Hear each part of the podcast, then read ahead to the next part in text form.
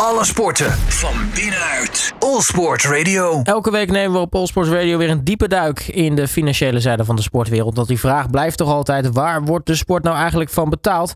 Nou, iemand die zich eh, weer eh, helemaal heeft ingelezen in het laatste sportnieuws, dat is uh, sportmarketeer Frank van der Walbaker. Frank, hele goedemiddag. Goedemiddag, Robert. We beginnen met een vergelijkingje. Want uh, de Premier League en de Eredivisie, je zou bijna zeggen qua geld uh, zou het verschil niet groter kunnen zijn, zo'n beetje. Maar jij hebt de twee rijkste clubs eens naast elkaar gelegd. Ja, ik heb nog eens een, die enorme verschillen in de financiën tussen de grote voetbalclubs en de Engelse Premier League en onze Eredivisie heb ik nog eens op een rijtje gezet. En het verschil in omzet tussen de rijkste clubs in beide landen, hè, dat is dan Manchester City in Engeland en Ajax bij ons. Dat verschil is maar liefst 542 miljoen euro per jaar. De Citizens doen een uh, jaaromzet van 731 miljoen en Ajax doet het met 189 miljoen. Uh, die cijfers zijn overigens gebaseerd op vorig seizoen en komen uit de jaarlijkse Deloitte Money League, wel bekend. Die uh, 189 miljoen omzet van Ajax zet de club op plaats 27 in deze lijst. En samen met Benfica, die staat op 24, uit Portugal dus, vormen zij de enige twee clubs in de top 30 buiten de vijf topcompetities in Europa. En in die top 30 staan maar liefst 16 clubs uit de Premier League. Nou, jij en ik en de meeste van onze luisteraars weten wel, wel hoe dat komt. Met name natuurlijk door de enorme televisierechten die de Premier League wereldwijd weet te vergaren. Dan uh, blijven we nog even in het uh, Engelse voetbal. Want uh, uiteraard moeten we het er even over hebben. Manchester United, de verkoop. zijn er weer wat nieuwe ontwikkelingen? Ja, we ontkomen er niet aan om er bijna wekelijks wel even aandacht aan te schenken. Was het niet alleen al door de resultaten die de club nu boekt onder leiding van uh, Erik ten. Maar um, de update over de mogelijke verkoop van de club. Er zijn twee serieuze vergaderden, dat ik al eerder meldde in deze podcast. En één iets minder serieus serieus zijn uh, de koninklijke familie van Qatar, de Altani-familie. Uh, en de andere serieuze kandidaat is Ineos van Sir Jim Radcliffe. Nou, een bekende naam in de sportwereld natuurlijk, vanwege de wielerploeg en vanwege alle andere zaken. Uh, de minder serieuze, niet wat geld betreft overigens, maar wat de actie tot nu toe betreft, is een Saoedi-Arabië geluid. Dat tot nu toe echter niet meer is geweest dan een geluid. Uh, hoe dan ook, het verkoopspel lijkt nu te gaan over de prijs. En dat is natuurlijk niet verwonderlijk. Een, waardeoordeel geeft om en nabij de 4 miljard pond aan als waarde voor de club. De eigenaar, dat is de Amerikaanse Glazer-familie, die wil echter minimaal 6 miljard vangen. Uh, maar er zijn, en ik denk mede door de huidige sportieve opleving onder Erik ten Hag, uh, aanhoudende geluiden dat de Glazers opeens bakzeil halen en wellicht even willen wachten in de veronderstelling dat de verkoopprijs omhoog zal gaan naarmate de resultaten onder Erik ten Hag uh, beter zullen worden. Dus uh, hier is het laatste absoluut nog niet over gezegd, dus wordt vervolgd. Nu hebben we het heel vaak over eh, de Premier League, Frank, in deze podcast. Maar niet te vergeten dat er natuurlijk nog drie profdivisies onder hangen. Die worden dan weer ja, geleid door de Engelse Football League. We weten, in de Premier League worden krankzinnige bedragen aan televisiegelden betaald. Uh, nou, je, je, sprak er net al eventjes over. Uh, hoe zit het eigenlijk in de rest van de Engelse profpyramide? Ja, het geeft even aan hoe groot voetbal is in Engeland. Wij hebben de, de, de Eredivisie en hebben daarna de keukenkampioen-divisie. Maar in Engeland heb je de Premier League en dat is natuurlijk de smaakmaker. Maar daaronder hangt inderdaad een, een tweede, een derde en een vierde divisie. En uh, die divisies samen in, de, in die Engelse voetballeague, die hebben op dit moment een exclusief contract voor wat de nationale mediarechten betreft. Ik betwijfel overigens of er überhaupt internationale interesse is, maar dat even terzijde. Maar die, dat contract dat hebben ze op dit moment met Sky Sport ter waarde van 120 miljoen pond per jaar. Dat is dus sowieso al meer dan onze eredivisie van aan televisierechten, maar dat ook weer even als een terzijde. Maar dat contract loopt af aan het einde van het volgende seizoen. Maar uh, ja, regeren is vooruitzien en de onderhandelingen zijn nu al gestart. En de voetballeague neemt het standpunt in dat elke wedstrijd apart gaat worden verkocht in plaats van een totaalpakket. Zij huldigen de, gedachte van uh, als je elke wedstrijd afzonderlijk gaat verkopen, het zal wel extra werk kosten, maar dan levert het uiteindelijk meer op dan in één bulk alles verkopen. De doelstelling en de verwachting is dat een nieuw contract minstens 200 miljoen pond per jaar moet gaan opleveren. Dat is dus 80 miljoen pond meer dan op dit moment. Vele partijen, en daar is dat, die vraagprijs ongetwijfeld op gebaseerd, zitten al in de wachtkamer, waaronder Viaplay, DAZN, Amazon Prime en TNT Sports. Dat is het voormalige BT Sports van British Telecom. Dus ehm, interessant om dat te volgen. Ehm, maar het geeft ook aan dat de Engelse uh, voetballiefhebber ook voor de buis kruipt voor zeer lagere voetbalcompetities dan de Premier League. Dan eh, de MLS. Um, een interessante deal hebben zij getekend met Adidas. Normaal gesproken is een club zelf verantwoordelijk natuurlijk voor uh, nou ja, wie hun kleding sponsort. Uh, is dat dan een Adidas of een Nike of Puma, noem het maar op. maar de MLS, sowieso in Amerika is dat wat gebruikelijker. Die denkt, nou, we doen gewoon lekker een bulkvoordeel. We doen het voor alle teams tegelijkertijd.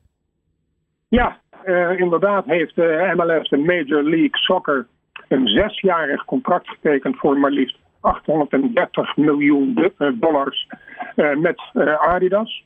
Dat houdt in dat alle 29 teams in de league in de Adidas kit spelen, inclusief schoenen. Dat laatste verbaasde mij, want ik dacht altijd dat schoenen toch iets persoonlijks is. En net zoals een tennisser, dan moet je niet voorschrijven met welk racket hij moet spelen. Dat kiest hij zelf. En hetzelfde geldt voor hockey. Daar kiest de speler zelf dus zijn stick maar ook zijn schoenen, in, althans in Europa. Uh, maar dit is dus de Amerikaanse aanpak, waarin alle teams eenzelfde bedrag, dit 830 miljoen wordt dus gedeeld door 29 krijgen. En dat bevordert eigenlijk het level playing field. Want uh, ja, daar is men in Amerika van overtuigd dat dat een ja, spannendere, uh, meer ja, opwindende competitie maakt, omdat de clubs ongeveer gelijke gelden gaan krijgen. En ik, ik ben best wel een voorstander van die aanpak, maar we moeten natuurlijk niet de illusie hebben dat we dat in Europa opeens terug kunnen draaien, want de huidige situatie is gegroeid. En ik, ik, zou de geluiden van de grote clubs wel eens willen horen als ze voor hun oren krijgen dat ze nu onderdeel gaan worden van een totaalpakket. En dat ze dan dat Ajax hetzelfde bedrag krijgt als, laten we zeggen, Cambuur. Nou, dan breekt de hel los, vrees ik. Maar ik geloof best wel in het systeem van iedereen zoveel mogelijk uh, gelijke gelden, waardoor je de competitie uiteindelijk spannender maakt. En dat is in het belang van de sport. Een nieuwe ronde van het rubriekje Geld uit het Midden-Oosten. Zo kan je het onderhand wel noemen. met dit keer in de hoofdrol Saudi-Arabië en het voetbal. Ja, we hebben het in deze podcast inderdaad zeer regelmatig over de miljoenen, misschien moet ik zelfs zeggen miljarden investeringen vanuit het Midden-Oosten. In de sport in het algemeen, maar in voetbal in het bijzonder. Saudi-Arabië is hard op weg daarin Qatar, tot op heden de koploper in deze investeringstsunami, uh, te passeren. Het is echt niet alleen in Europees voetbal waarin wordt geïnvesteerd, want het Saoedische Sovereign Wealth Fund, onder de naam PIF, en dat staat weer voor Public Investment Fund, heeft zich gecommitteerd met minimaal 2 miljard dollar voor het nationale voetbal. Um, dus ze gaan de lokale clubs en de lokale competitie upgraden om, ja, um, denk ik, of dat is wel zeker, om meer mee te gaan tellen ook in het wereldwijde clubvoetbal. En um, dat vind ik een, positieve ontwikkeling voor een land dat uh, niet alleen maar dus buitenland koopt, maar ook in eigen land investeert. Um, die 2 miljard is dus naast de investeringen die ditzelfde PIF, het Public Investment Fund, onder andere deed in Europa via Onder andere de aankoop van Newcastle United vorig jaar voor 350 miljoen. Uh, en daarbovenop de aankoop van nieuwe spelers voor die club van om bij de 220 miljoen. Uh, datzelfde PIF overigens meldt te pas en te onpas dat het een schatkist ter beschikking heeft om te investeren in sport. En in die schatkist, Robert, moet je niet schrikken. Ik hoop dat je zit. dat, die schatkist die wordt beheerd door de kroonprins Mohammed bin Salman. En daar zou een vermogen in zitten van 600 miljard dollar. Zo. 600 miljard. En ik, uh, ik heb dit nog even geverifieerd en gecheckt, voor zover je dat kunt checken.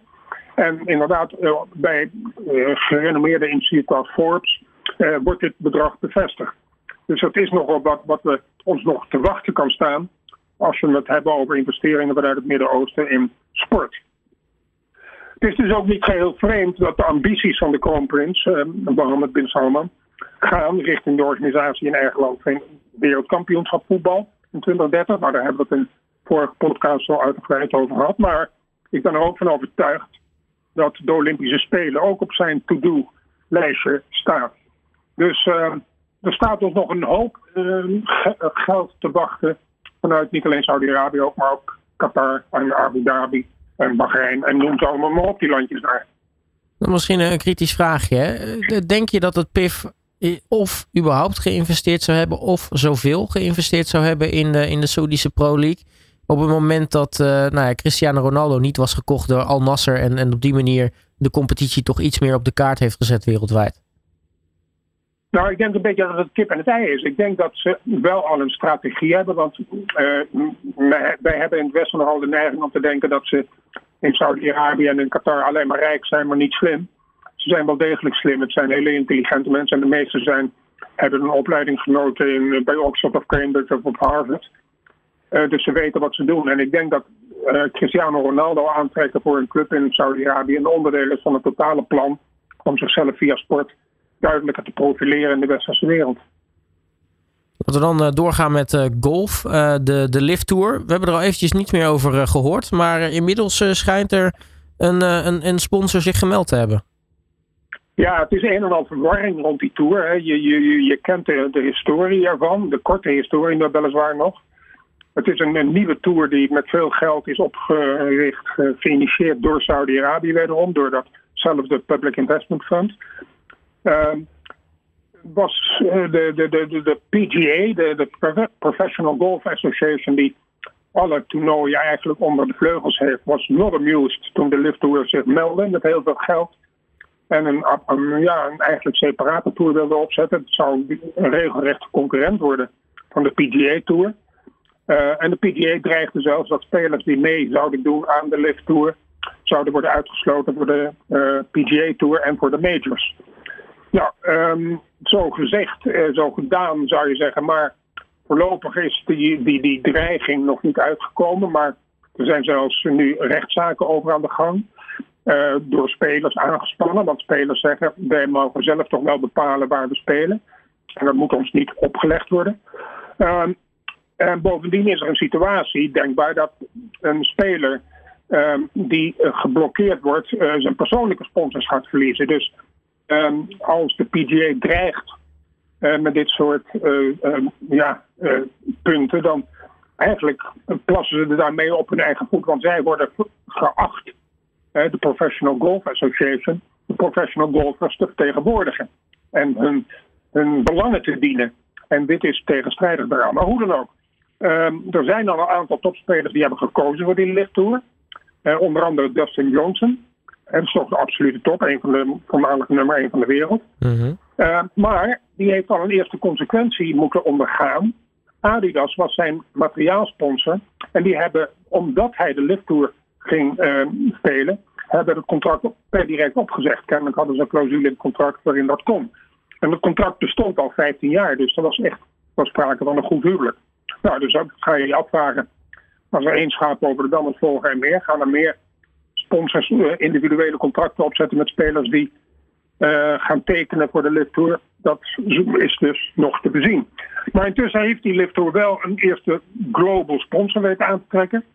Het in 200 landen opererende Belgische bedrijf Easy Post, een ja, logistiek bedrijf, heeft getekend. Um, um, en die zullen de Lift Tour dus dit jaar met 14 toernooien uh, in zeven landen gaan sponsoren. En um, daar zullen dus sowieso toppers meedoen, zoals Dustin Johnson al genoemd, maar ook Sergio Garcia heeft getekend om mee te doen. En uh, Phil Mickelson, alle, wel, weliswaar al een oudere golfspeler, maar nog steeds erg goed. En mm -hmm. zeker een publiekstrekker.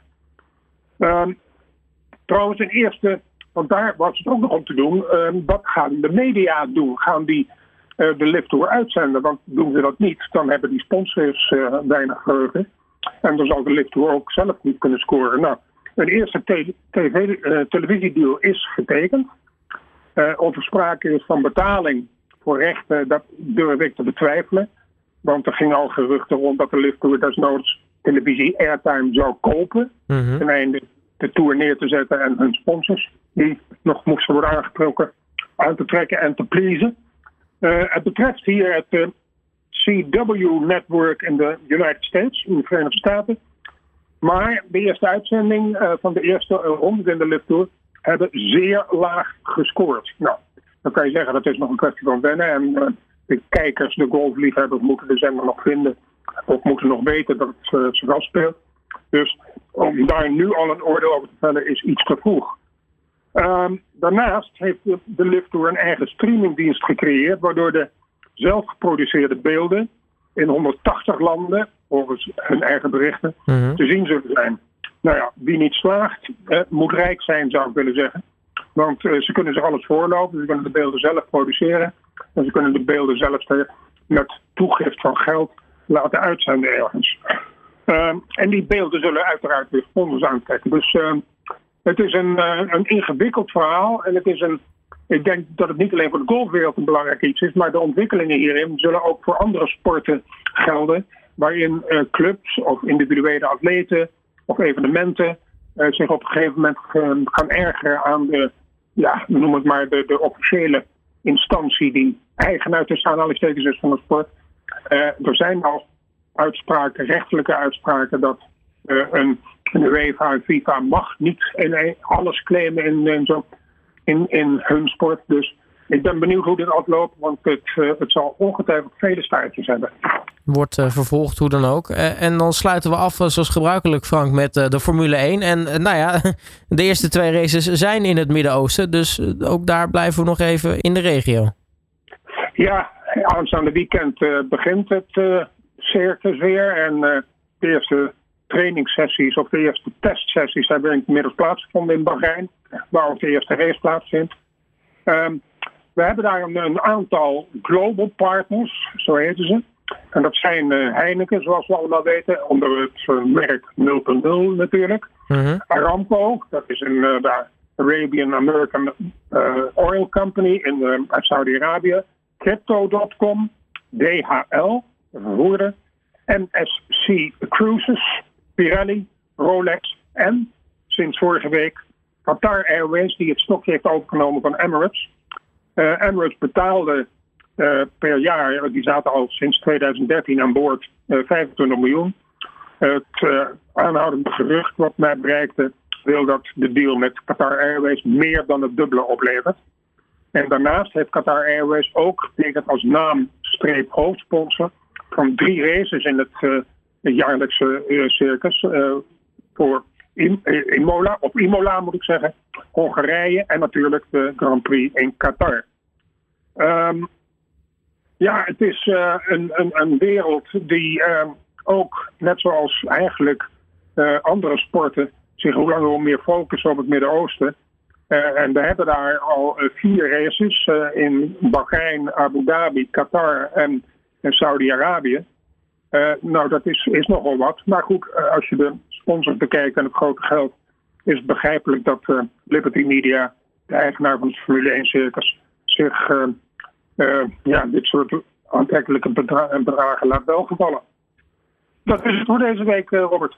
Hartstikke mooi. Frank van der Walbaken, weer hartelijk dank voor je tijd en uh, spreek je volgende week weer. Oké, okay, Robert. Alle sporten van binnenuit. All Sport Radio.